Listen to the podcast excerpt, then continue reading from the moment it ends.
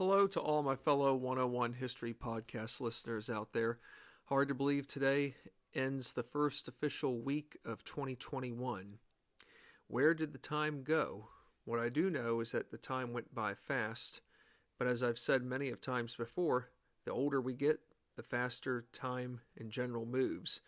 However, that doesn't stop me from uh, enjoying what I do most of course, there are many things I enjoy doing, but one of them just so happens to be uh, on the air podcasting and sharing what I know and what I enjoy most about history with you all, my fellow 101 History Podcast listeners. So here we are um, discussing Wedding of the Waters, the Erie Canal, and the Making of a Great Nation, uh, Peter L. Bernstein's um, book. Um, but for this episode, we're going to be uh, closing out on part one of the book being about the visionaries.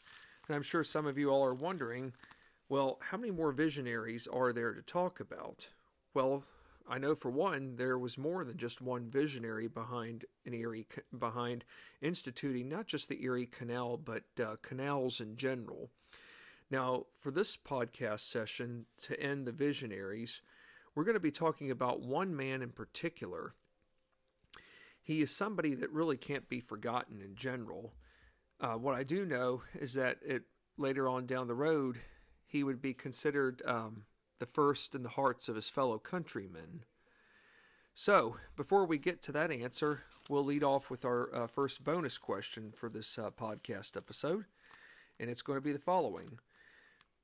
For those of you um, who who have been listening with me on this uh, book, The Erie Canal, I did mention a great deal in uh, the previous um, episode about a fellow named Cadwallader Colden, who would be the first to explore uh, New York State's Mohawk Valley region. Well, our first bon- bonus question will lead off with Mr. Cadwallader Colden. So here we go. Let's fasten our seatbelts.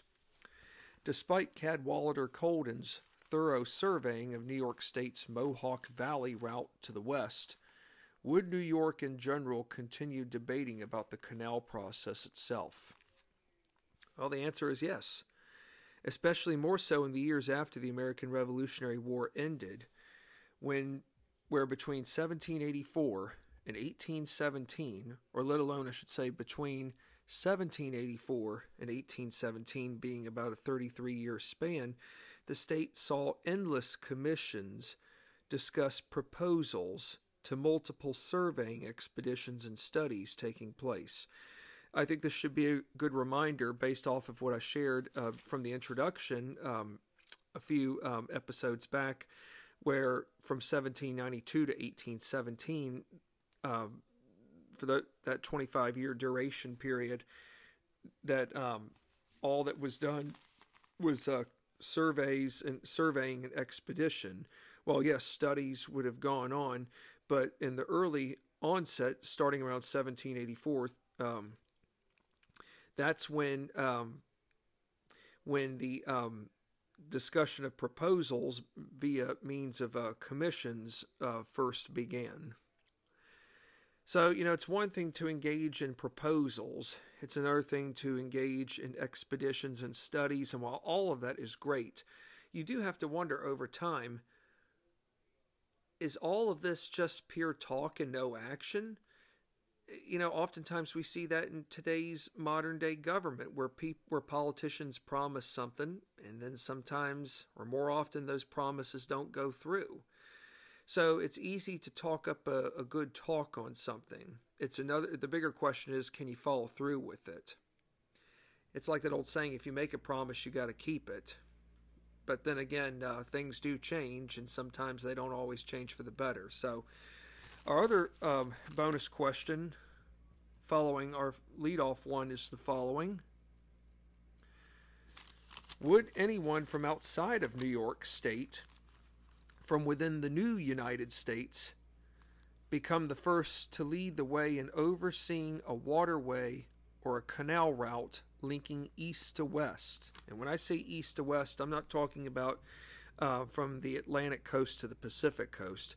Really, what, what this is, is from the east coast, meaning the 13 states uh, that are surrounded by the Atlantic Ocean, stretching from uh, Massachusetts to Georgia, would there be an east west route linking the states on the Atlantic coast up into what we now know as the Ohio Valley and into uh, the Great Lakes region? So, yes, once again, would anyone from outside of New York State be the first to lead the way in overseeing an actual waterway canal that could link that would link east to west? Yes. Well, who is this individual?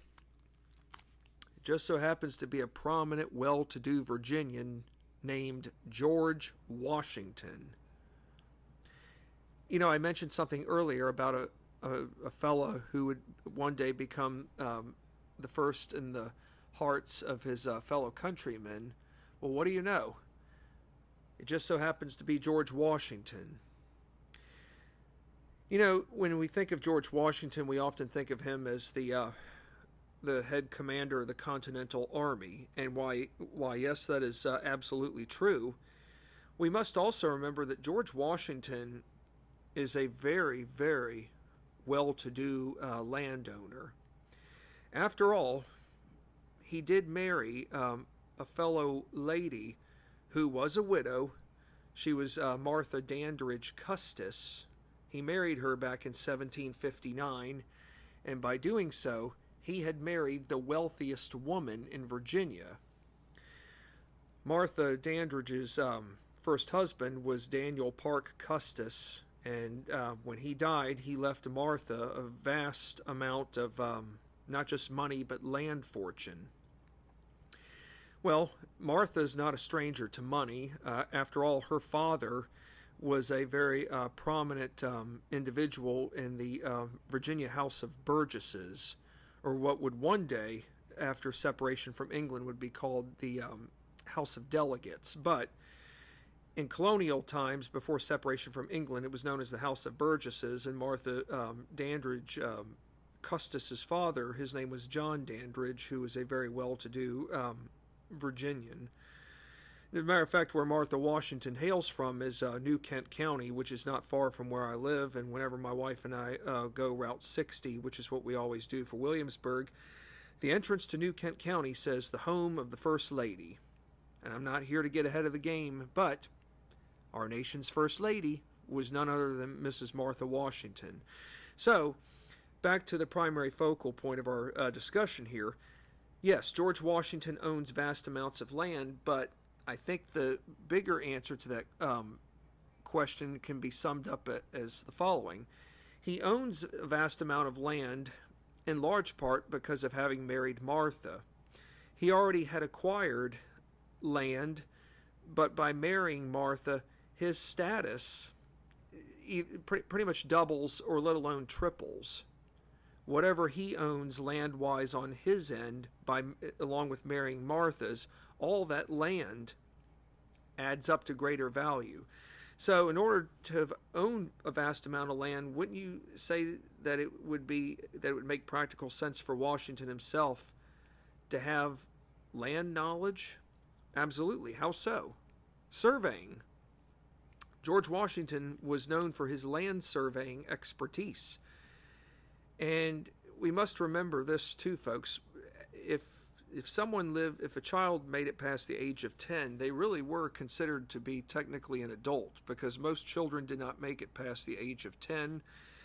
And another um, relevant uh, piece of information I ought to point out is this. Uh, some years back, when my wife and I did visit Williamsburg one time, we learned that uh, children, before they reached the age of 10, did not attend church. But once they reached the age of 10, then they started attending church more.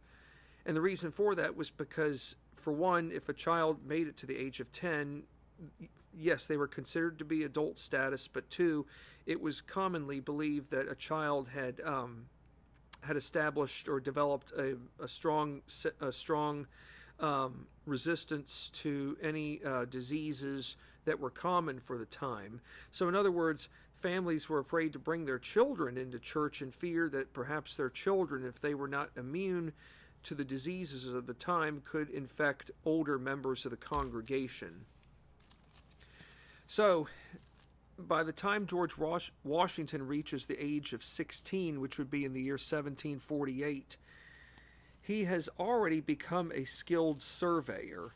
He started surveying just before that age of 16, but technically by the time he is officially 16, he has become a, a very, very solid, skilled uh, surveyor. And what do you know? In the year 1748, Washington gets invited to participate in a survey, and we're not talking about those surveys you receive in the mail or someone calling up by phone and saying we'd like to um, have you answer a couple of questions. No, that's not the kind of survey I'm getting at here, folks. The type of survey that Washington's going to be participating participating in is one that is a survey, or let alone a study, of um, a vast swath of terrain throughout Virginia that's going to be comprised of five million acres.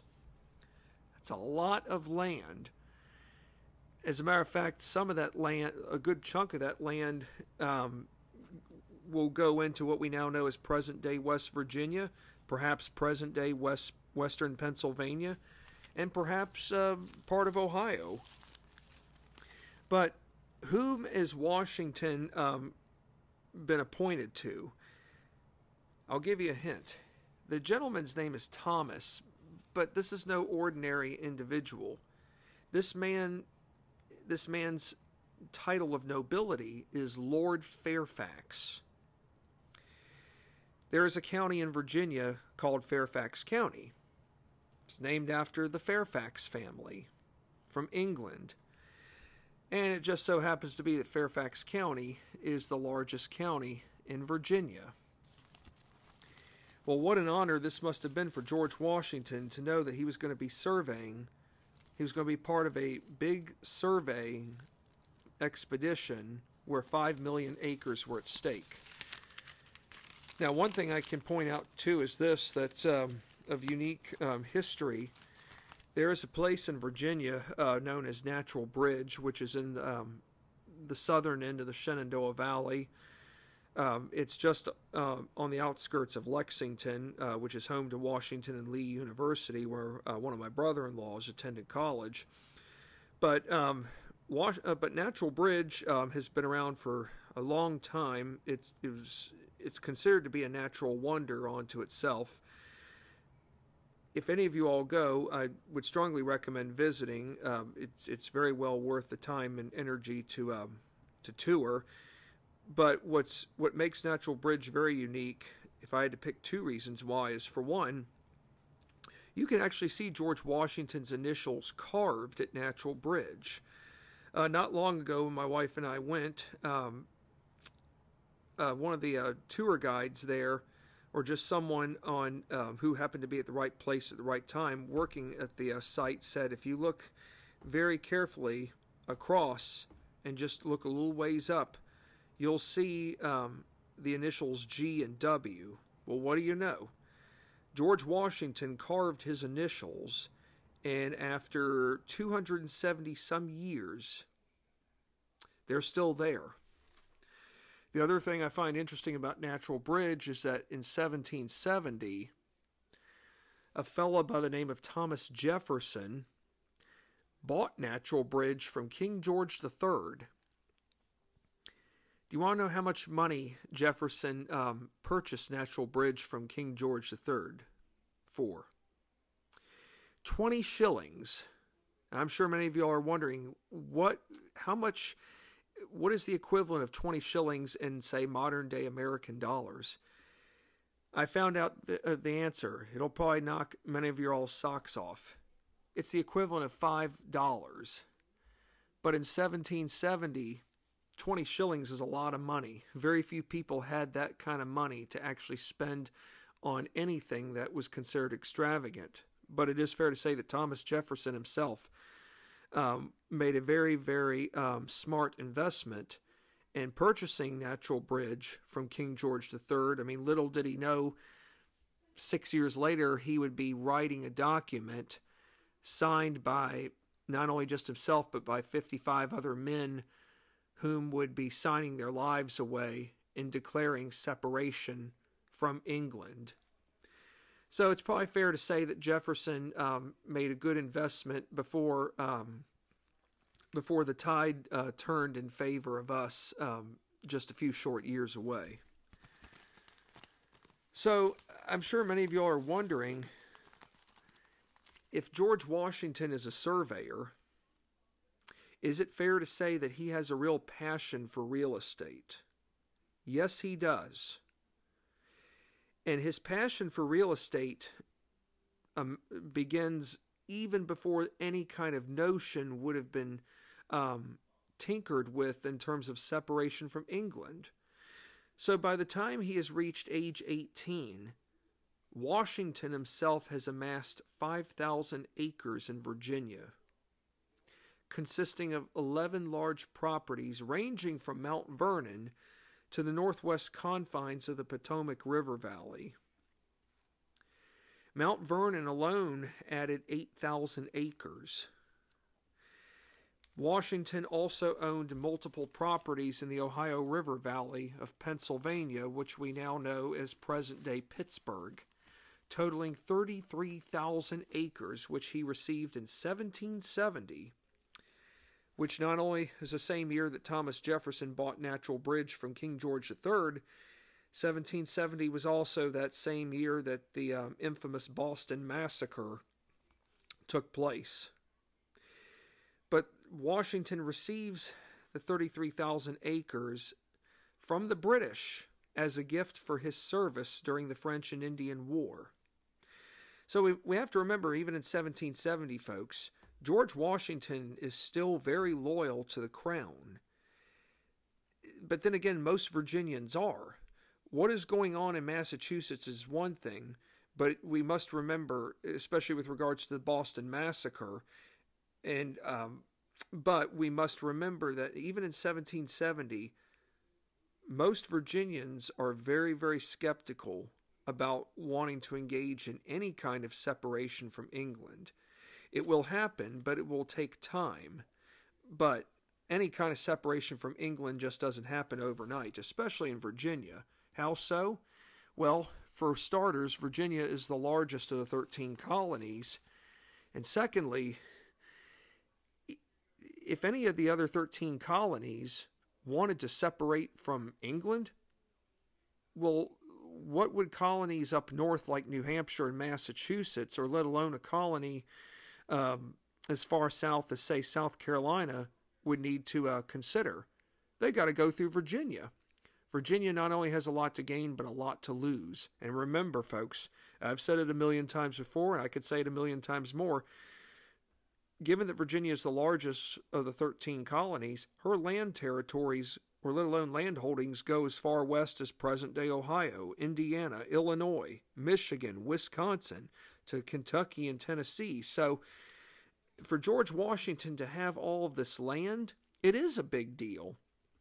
To him, it could also be a matter of national secu- a matter of personal security. Because think about it, he would like to be able to invest in um, in in some kind of outside land settlements um, that perhaps he might like to build a home along, say along the Ohio River and um, for those of you um, who want to know exactly where the Ohio River is, it's not confined to just Ohio, but it stretches into uh, western Pennsylvania. As a matter of fact, where Pittsburgh is, and again, not to get off track here, but just a little side history. The Pittsburgh Steelers, whom my wife and I are avid uh, football fans of, that's our favorite professional football team, their stadium is now called Heinz Field, but before that, from 1970 to 2000, for 30 years, they played at a stadium called Three Rivers. Here's a hint, folks. There are three rivers that um, merge into that find that or make up a confluence. That is a confluence of three rivers that enter into Pittsburgh: the Ohio, the Allegheny, and the Monongahela. So that's why you have Three Rivers Stadium, what was then Three Rivers Stadium. And so all three of those rivers are very essential to the not only to just the Ohio Valley but to western Pennsylvania. You know, I should also point out here that um, many people have often wondered how Mount Vernon got its name. I'm sure most people are probably always have always been uh, under the assumption that Was- that George Washington himself built Mount Vernon from scratch. Well, I can um, admit right here that about uh, 12 or 13 years ago, uh, when my wife and I took a day trip to Mount Vernon, we learned something that uh, that we didn't expect, and it was good. We learned that uh, George, one of George Washington's half brothers, but whose name was Lawrence, was the one that built Mount Vernon from bottom to top. George, young George Washington lived in Mount Vernon, and part of the, his agreement was that he would stay at Mount Vernon as long as his half brother was the head owner of the estate. But unfortunately, in 1752, his half brother Lawrence died. He wasn't that old. I don't think he even made it to the age of 40 but Lawrence's wife was still alive and she became the head owner. But by the time she dies shortly after, George Washington inherits Mount Vernon and he's not even 30 years old just yet. But Mount Vernon itself was named after a fella for whom George Washington's half brother Lawrence served under in England. His name was Sir Edward Vernon. So, in case you all were wondering how Mount Vernon got its name, it was after um, Sir Edward Vernon, whom George's half brother Lawrence not only served under uh, when um, when uh, studying in England, but whom he had a great deal of uh, respect for. Now, here's a, a bonus question we'll uh, take into consideration here. Just before and by around 1775, did George Washington constantly worry about America's future regarding westward movement past the Appalachian Mountains? Yes. He became convinced that people who moved westward had potential to form multiple separate nations to where America as one nation could no longer exist. This is um, this is where we get into this notion of that old saying old money and new money don't mix together. They don't they don't go hand in hand.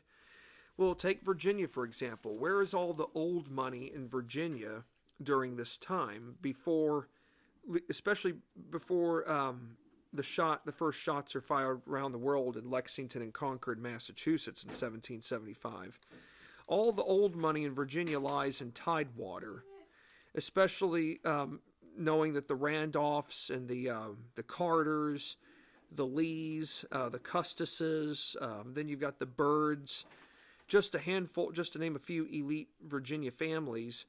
All that old money is concentrated in the Tidewater area. If people are moving westward, that's one thing, but do they share the same vision and ideals that those who have old money from the East have uh, carried with them for some time. So it's one thing to move westward, but are you still going to have the same pr- notions of uh, thought, the same beliefs in ensuring that our nation's well being will still be in good hands? That's a question that really concerns Washington the most. It's one thing to go westward, but if people aren't aren't unified in going westward and want to form their own separate nation, then that all that right there poses a threat for national security. I think it's fair to say that even George Washington himself could have been his own national security advisor. Well, in the years after the British surrender at Yorktown, Virginia, in October of 1781, it would be between the time of 1784 1785 that Washington would readdress his concerns for inland waterway navigational system routes linking east and west. Well, George Washington, he already knows the state of um, transportation conditions, most notably in Virginia and he probably knows they exist in a handful of the other um, colonies. How can it be best described about the current state of transportation system just before and after the American Revolution ends at, when the British surrender at Yorktown in October 1781? Well, there are dirt roads along with ancient Indian pathways. They may have been good at one time, but as the 18th century is getting closer to an end, say, you know, here we are between 1784 and 1785, we're looking at least 15 years at best. Is it fair to say for Washington that, you know, as the 19th century is dawning before us, we've got to find, we've got to do something to reinvent ourselves as a young nation? But it's not going to be something that'll just happen overnight. Washington knows that dirt roads, along with ancient Indian pathways, have to be replaced with something more advanced to secure the United States' economic and political securities, um, not only for just the present state, but for the long term for long term future purposes. Bonus question right here: Would Washington become infatuated for the rest of his life over the grand vision behind linking the West, meaning the mountains? to the east of the Atlantic Ocean? Well, I would hope the answer is yes, because uh, Washington's not expressing these concerns out of uh, personal satisfaction. He's expressing concerns that are impacting the nation as a whole. I mean, he's looking after us. We may not, maybe it's hard for us to see on one hand how he's doing it, but the bottom line is he's doing it in a way that makes us um, not be on pins and needles living in fear, but thinking forward, thinking about not only what's good in the present, but what's not only what will be good for tomorrow, but what's going to be good 10 to 20 years from now. So, yes, as I said earlier, Washington would become infatuated for the rest of his life over the grand vision behind linking the West, being the mountains to the east, the Atlantic Ocean, in large part because he knew just how vulnerable America was. Should her people not come together as one in supporting a revolutionary transportation system which would prevent separate nations, and I'm talking separate nations that is from within America, from waging war against 13 states occupying the eastern seaboard? But on the other hand, though, I, I take it back. When I say separate nations, for starters, I could be talking about Indian nations west of um, the Appalachian Mountains. Uh, think about most notably like the Shawnees that occupy Ohio, uh, the Mingos who whose um, territory extends into southern present day southern West Virginia. Uh, we could be looking at Indian tribes further to um, into the north in Michigan, like the Pontiac. So the bottom line is, folks, that uh, what we now know is the Northwest Territory, Ohio, Indiana, Illinois, Michigan, and Wisconsin. There's a lot of national security right there at stake. Uh, a separate nation right there waging war on um, the um, on the 13 colonies. But to make matters worse, what about those who are leaving east and going west who are Americans?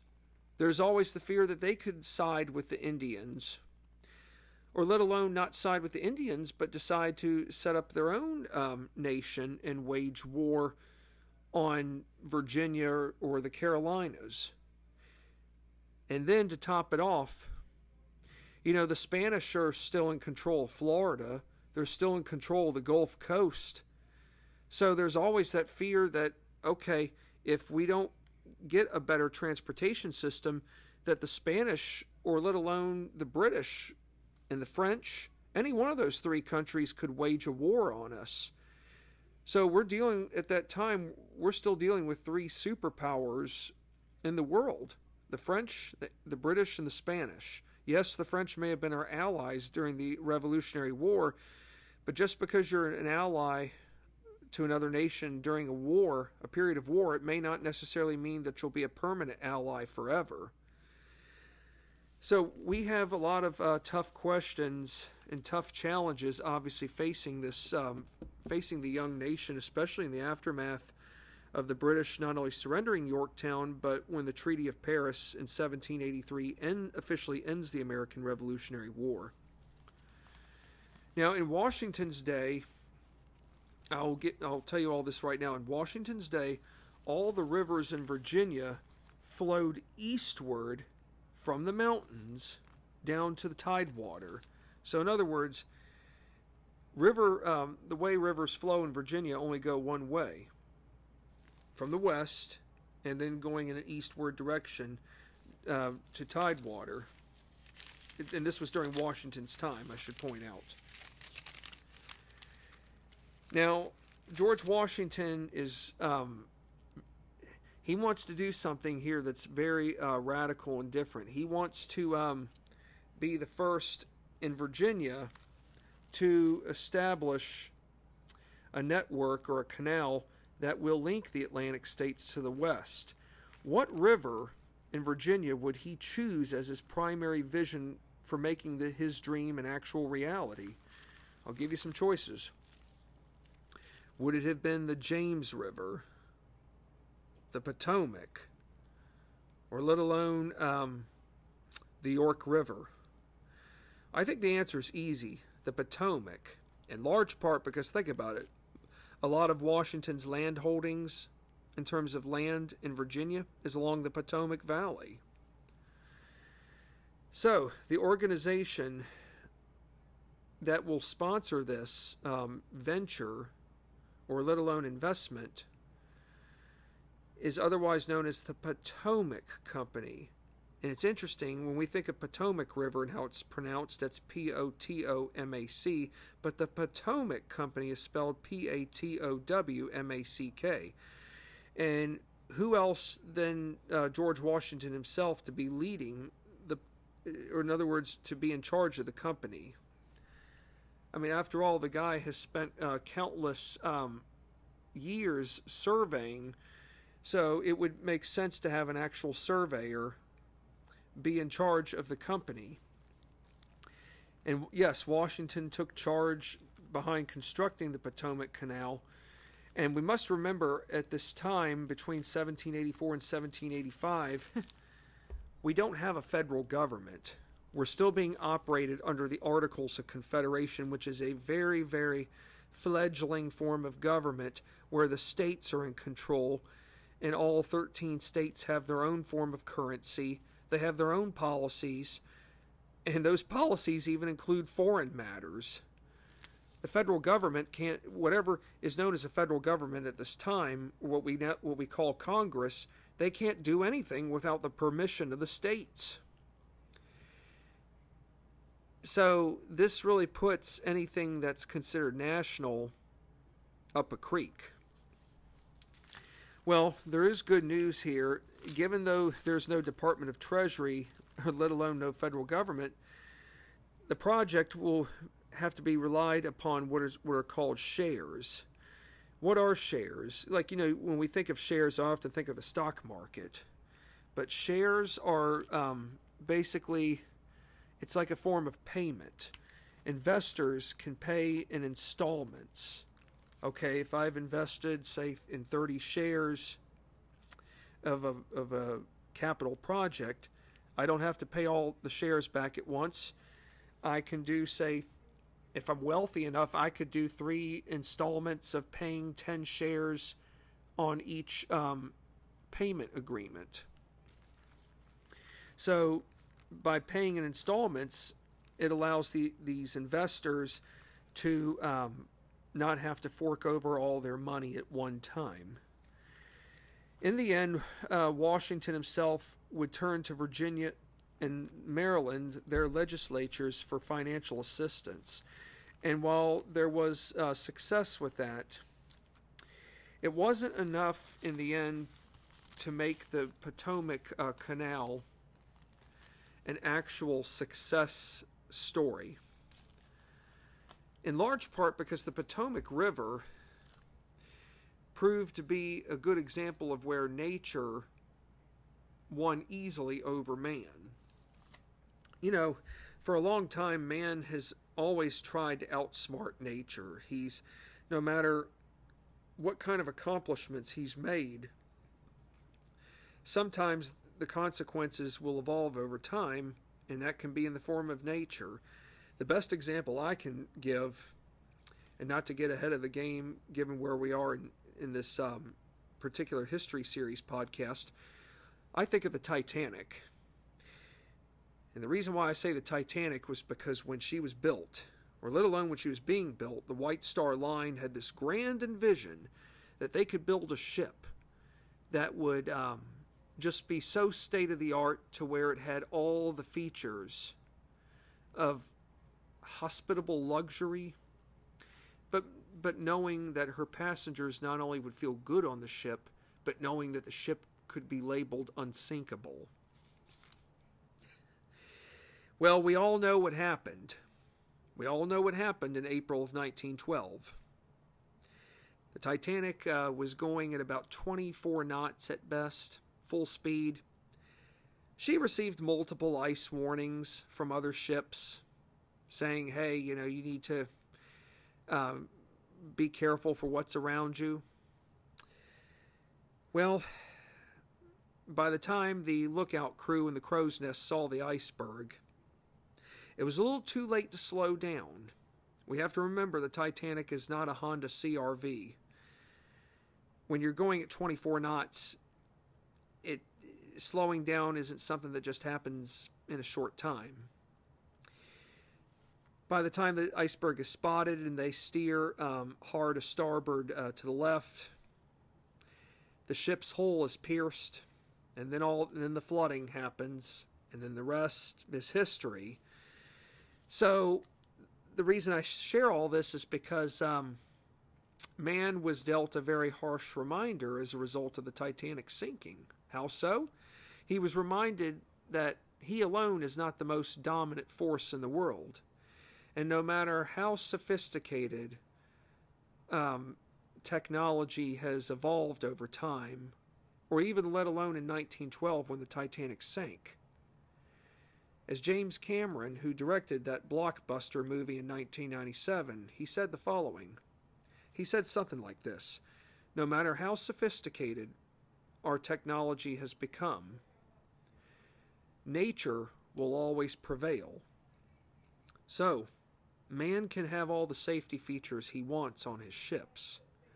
Man can do everything there is in his power to ensure that the passengers are safe. But in the end, Mother Nature will always prevail. So, in the case with Washington and his Potomac, in his dreams for um, constructing the, um, a canal along the Potomac River, Mother Nature prevailed. How so? Well, for one, the river goes as far as far west as the Blue Ridge Mountains, all the way to the Atlantic Ocean. And it's not just so much where it goes as far west and where it ends, but there were shallow waters to fast moving rapids. Is it fair to say that shallow waters would pose a risk for boats going up and down the Potomac River? Absolutely.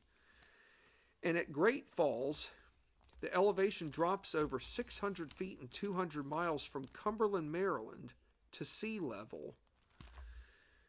So, a huge elevation drop over 600 feet and 200 miles, which may not seem like that bad, but I think a drop over 600 feet, that's a big deal.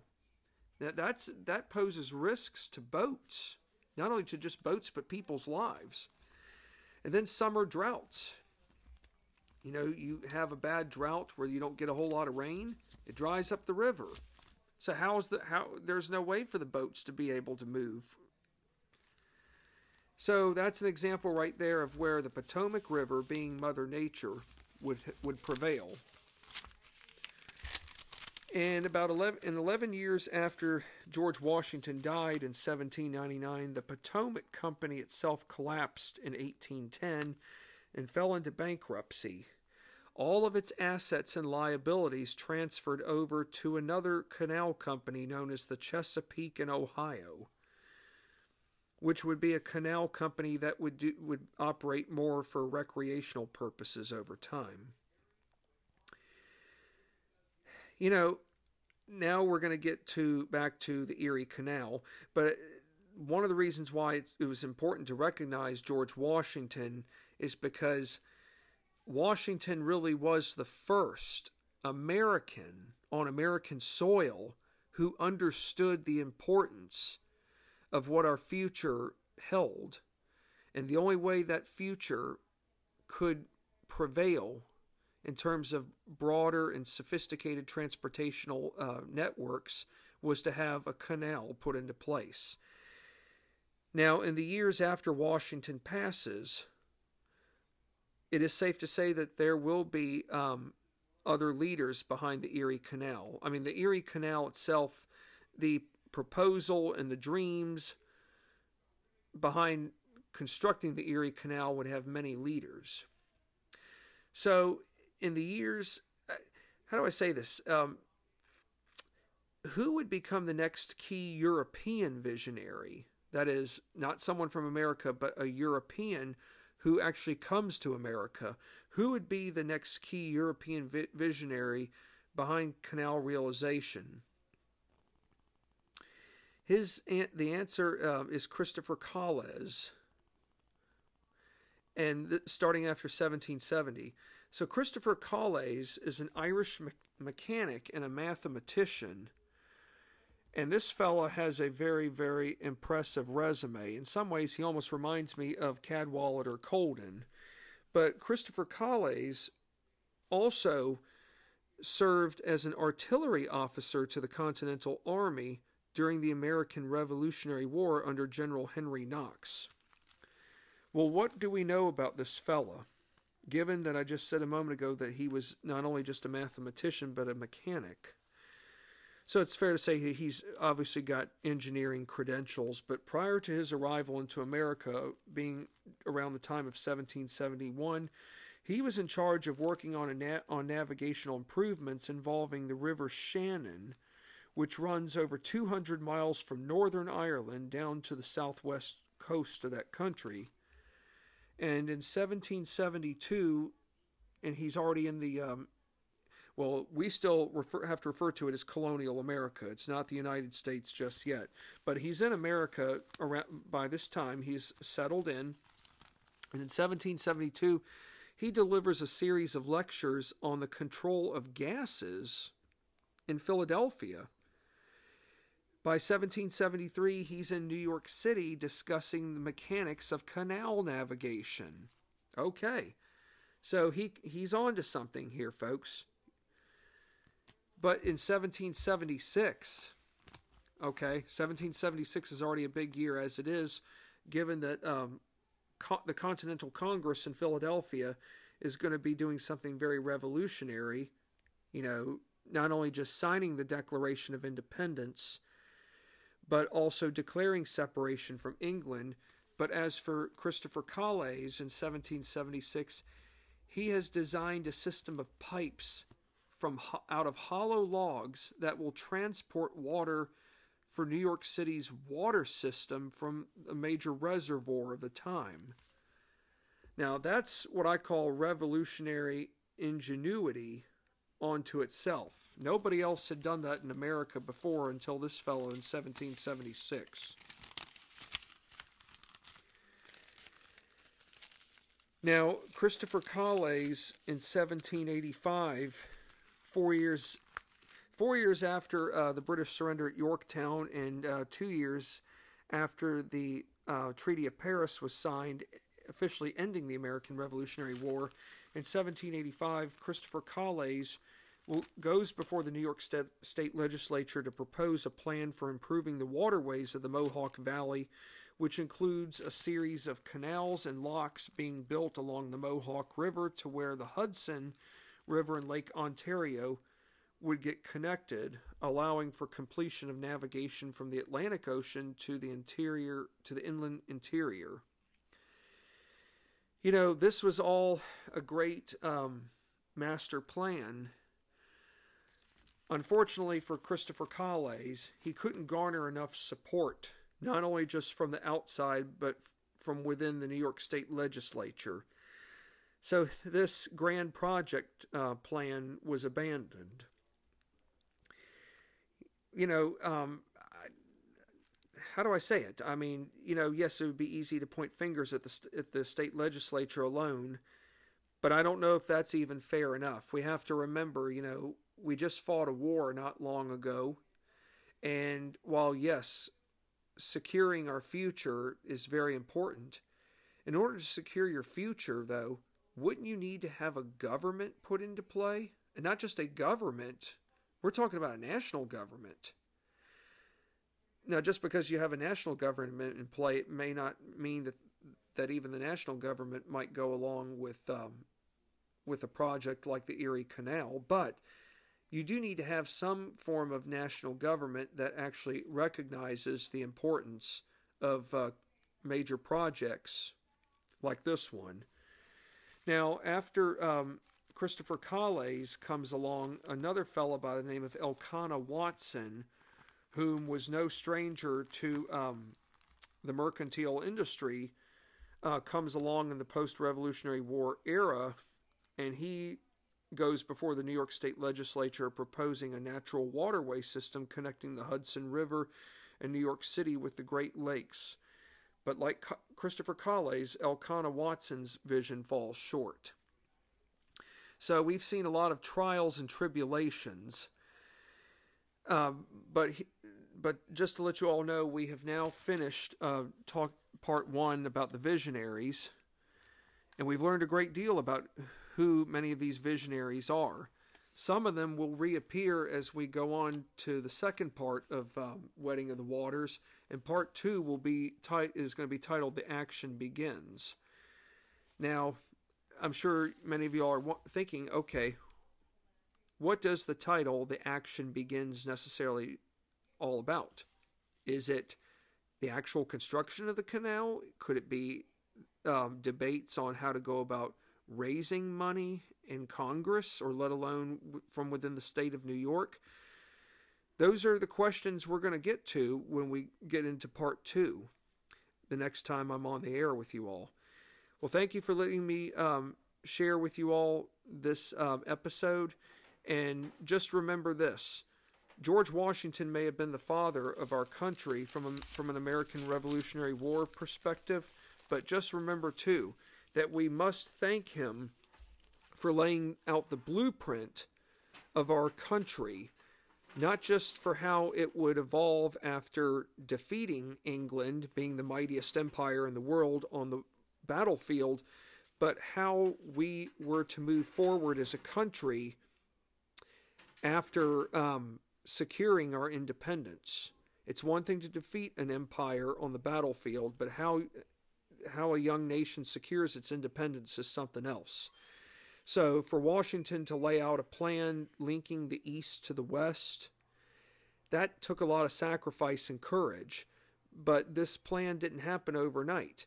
You take you take all of his experience as a surveyor, and all those experiences as a surveyor made him appreciate what was around him but it also made him appreciate all the more just how vulnerable our nation could be if we couldn't uh, come together and do what was right, not only for the present, but in terms of securing the, fe- the future.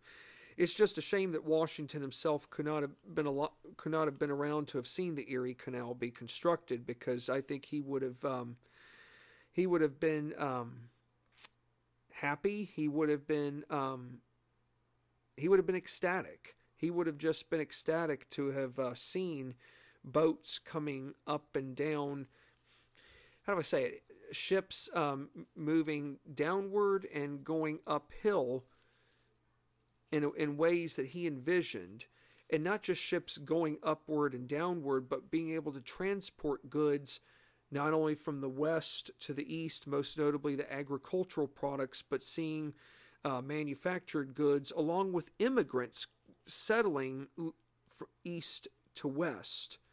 As I said from the introduction, um, that one of the um, most unique um, advantages that the Erie Canal would provide was a haven for immigrants going westward into what we now know is that Northwest Territory of Ohio, Indiana, Michigan, Illinois, and Wisconsin. You know, it's one thing to have open territory, but you've got to have people who can populate it. And how are they going to get there? They can waterway, the Erie Canal. So, thank you again for letting me uh, be on the air, and I look forward to um, being on again here soon. Take care and have a great weekend.